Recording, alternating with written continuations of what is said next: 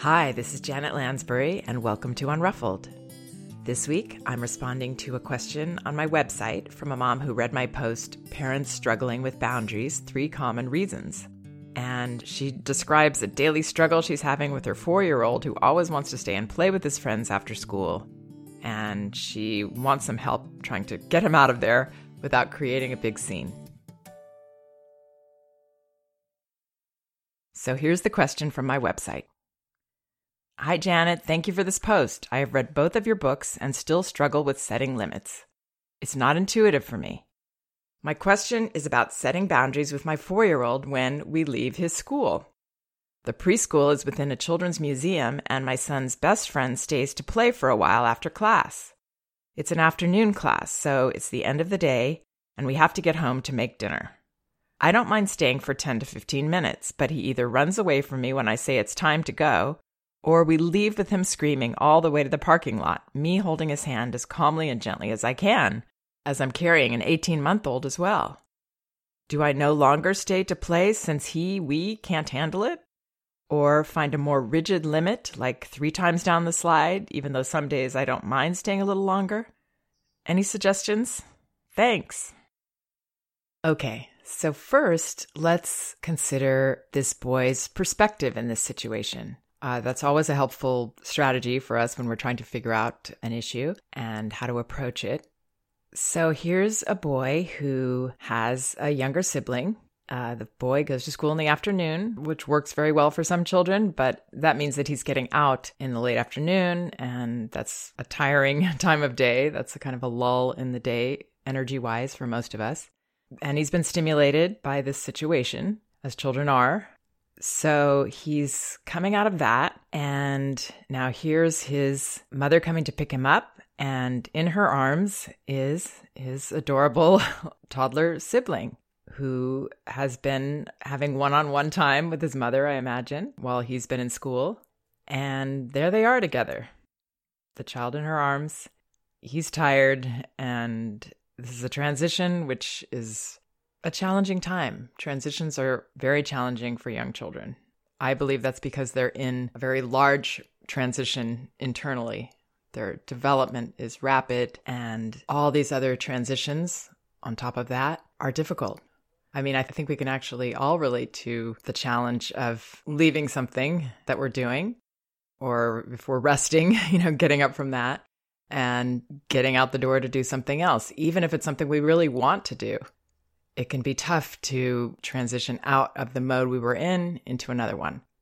Well, for children, this is much more challenging, especially when they're tired.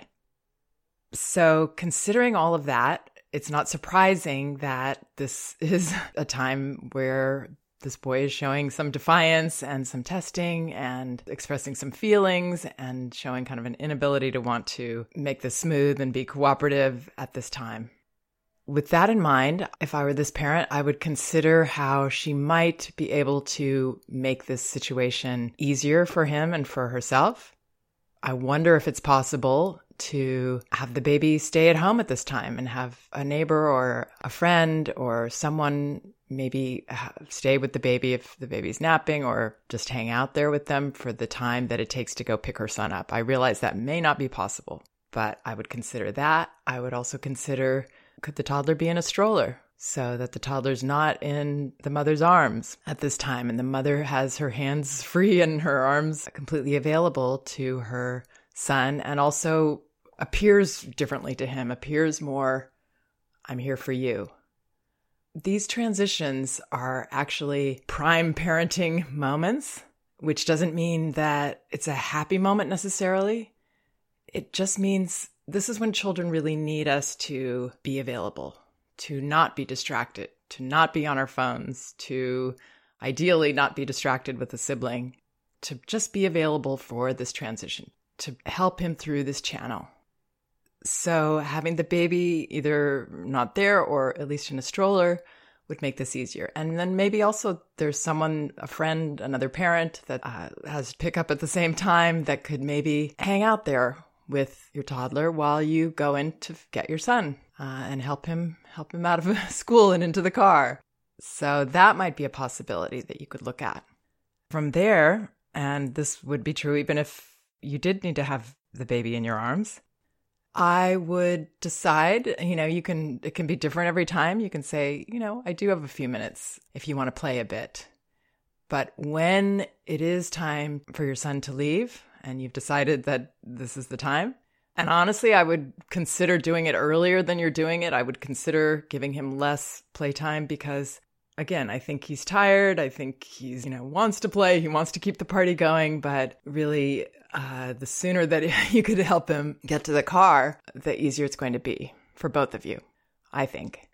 But if you really feel like you have enough time and you're not going to be worried about dinner and you're not going to be rushing and getting frustrated, if you give him some more time, then go ahead. But either way, when you are letting him know that it's time to go, walk towards him calmly and with confident momentum that I talk about it a lot in my podcast having that energy that actually makes up for physical strength. Often we can do a lot less if we come into these situations. First of all, knowing that this is a difficult time. So understanding his perspective and expecting maybe we're going to get blasted. Maybe he's going to complain or yell at us or cry or resist. We're ready for that. We're not coming in with trepidation and fear around that. We know we can handle it. And, you know, this has to be true even with the baby in your arms, which I know is harder because maybe you feel like I can't really handle it and I need him to come and I just need him to cooperate. But I would pump yourself up ahead of time for this prime parenting moment and go over to him and say, okay, it's time to go. And as you say it, you are already, you have your hand on his back or you've already reached for his hand or you're holding his hand and you are ready to channel him out of there you're going to move him out. There's no hesitation. There's no waiting. Can you come now? You know, all of that, which creates more distance and a feeling that he has to dig his heels in.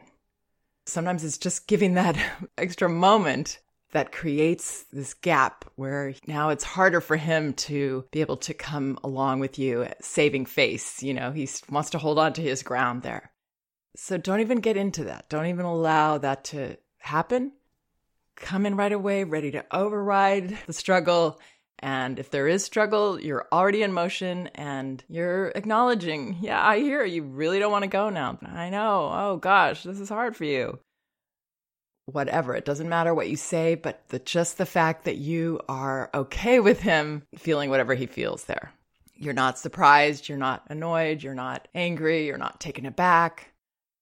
Now, this parent also, it's interesting. She says that she has uh, difficulty setting boundaries. Well, that's a lot of us. uh, this is, you know, the, this was my big journey as a parent, being able to see boundaries as positive and feel good about them and know that I can do this. I can be this leader for my children. But the fact that she says that, you know, usually if we have a problem setting boundaries, it's because we have a problem with our child's feelings around them. We don't want to hear those blasts of anger or frustration or resistance. We want to avoid that. So we're kind of sometimes we're like walking on eggshells. come on, can you come? You know, please come now. Okay, two more minutes. Come on, you know. And then meanwhile, we're getting more and more annoyed because our child isn't helping us. And then we, you know, get angry. We take it personally and we feel like, gosh, you know, why, why is he being so mean or whatever? But no, this is our responsibility. We have to be the ones to be the leader here with confidence and know that being the leader for young children often means that they are going to yell in our faces and we can rise tall and, and handle that and just keep moving, knowing this is really a positive interaction we're having. This is prime time. This is actually a moment of wonderful intimacy in a way that we're giving our child this message I can be your leader and I'm not afraid of your feelings. In fact, I want to hear them. it's okay with me. And, you know, it's normal for him to have this feeling at the end of the day when you're picking him up. Children, even without siblings, have, you know, a rough transition out of a situation where they've been being at their best, rising to the occasion to participate and deal with all the stimulation and all the things that are going on. And all that they're learning and experiencing with other children and with other adults. it could be the calmest, most relaxed situation as a school, and there there's still going to be some stress that comes out when it's time to transition out of that. For some parents, they get the child in the car, and then there's screaming in the car all the way home. And I would try to let that go too, you know, unless it's just deafening and you can't drive anymore, and then you can pull over. Some families, the child manages to get through all that, but the parent gets home from working and at that point, the child is releasing all this the stress of their day. And so, you know, we might come home from work and why is why can't we have a nice time together? Why is my child testing so many limits and being so difficult and having such difficult behavior?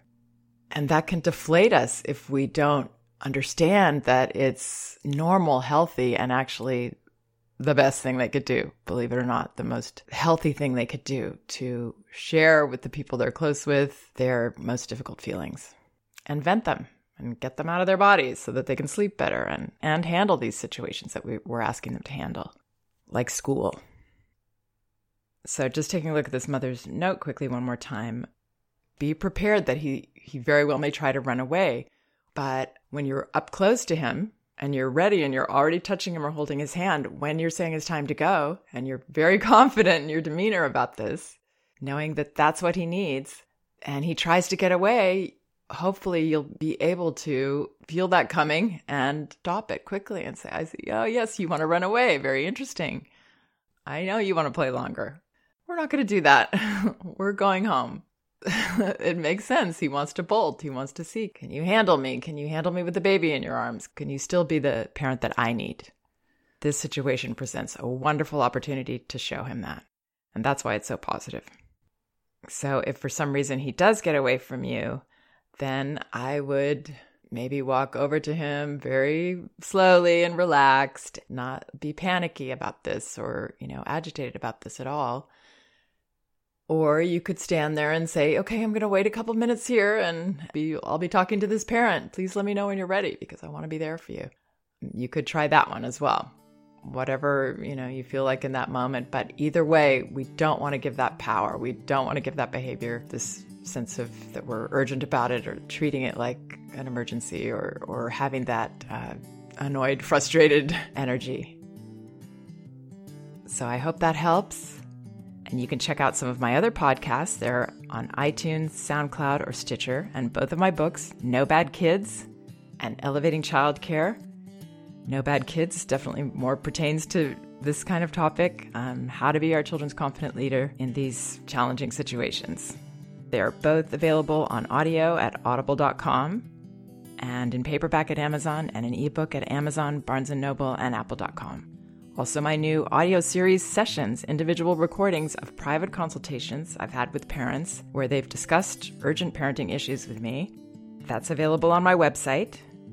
A couple of them deal specifically with boundaries and setting limits, so maybe check those out. You can read complete episode descriptions by going to my website and clicking the button that says Session on the top toolbar. Thanks again for listening. We can do this.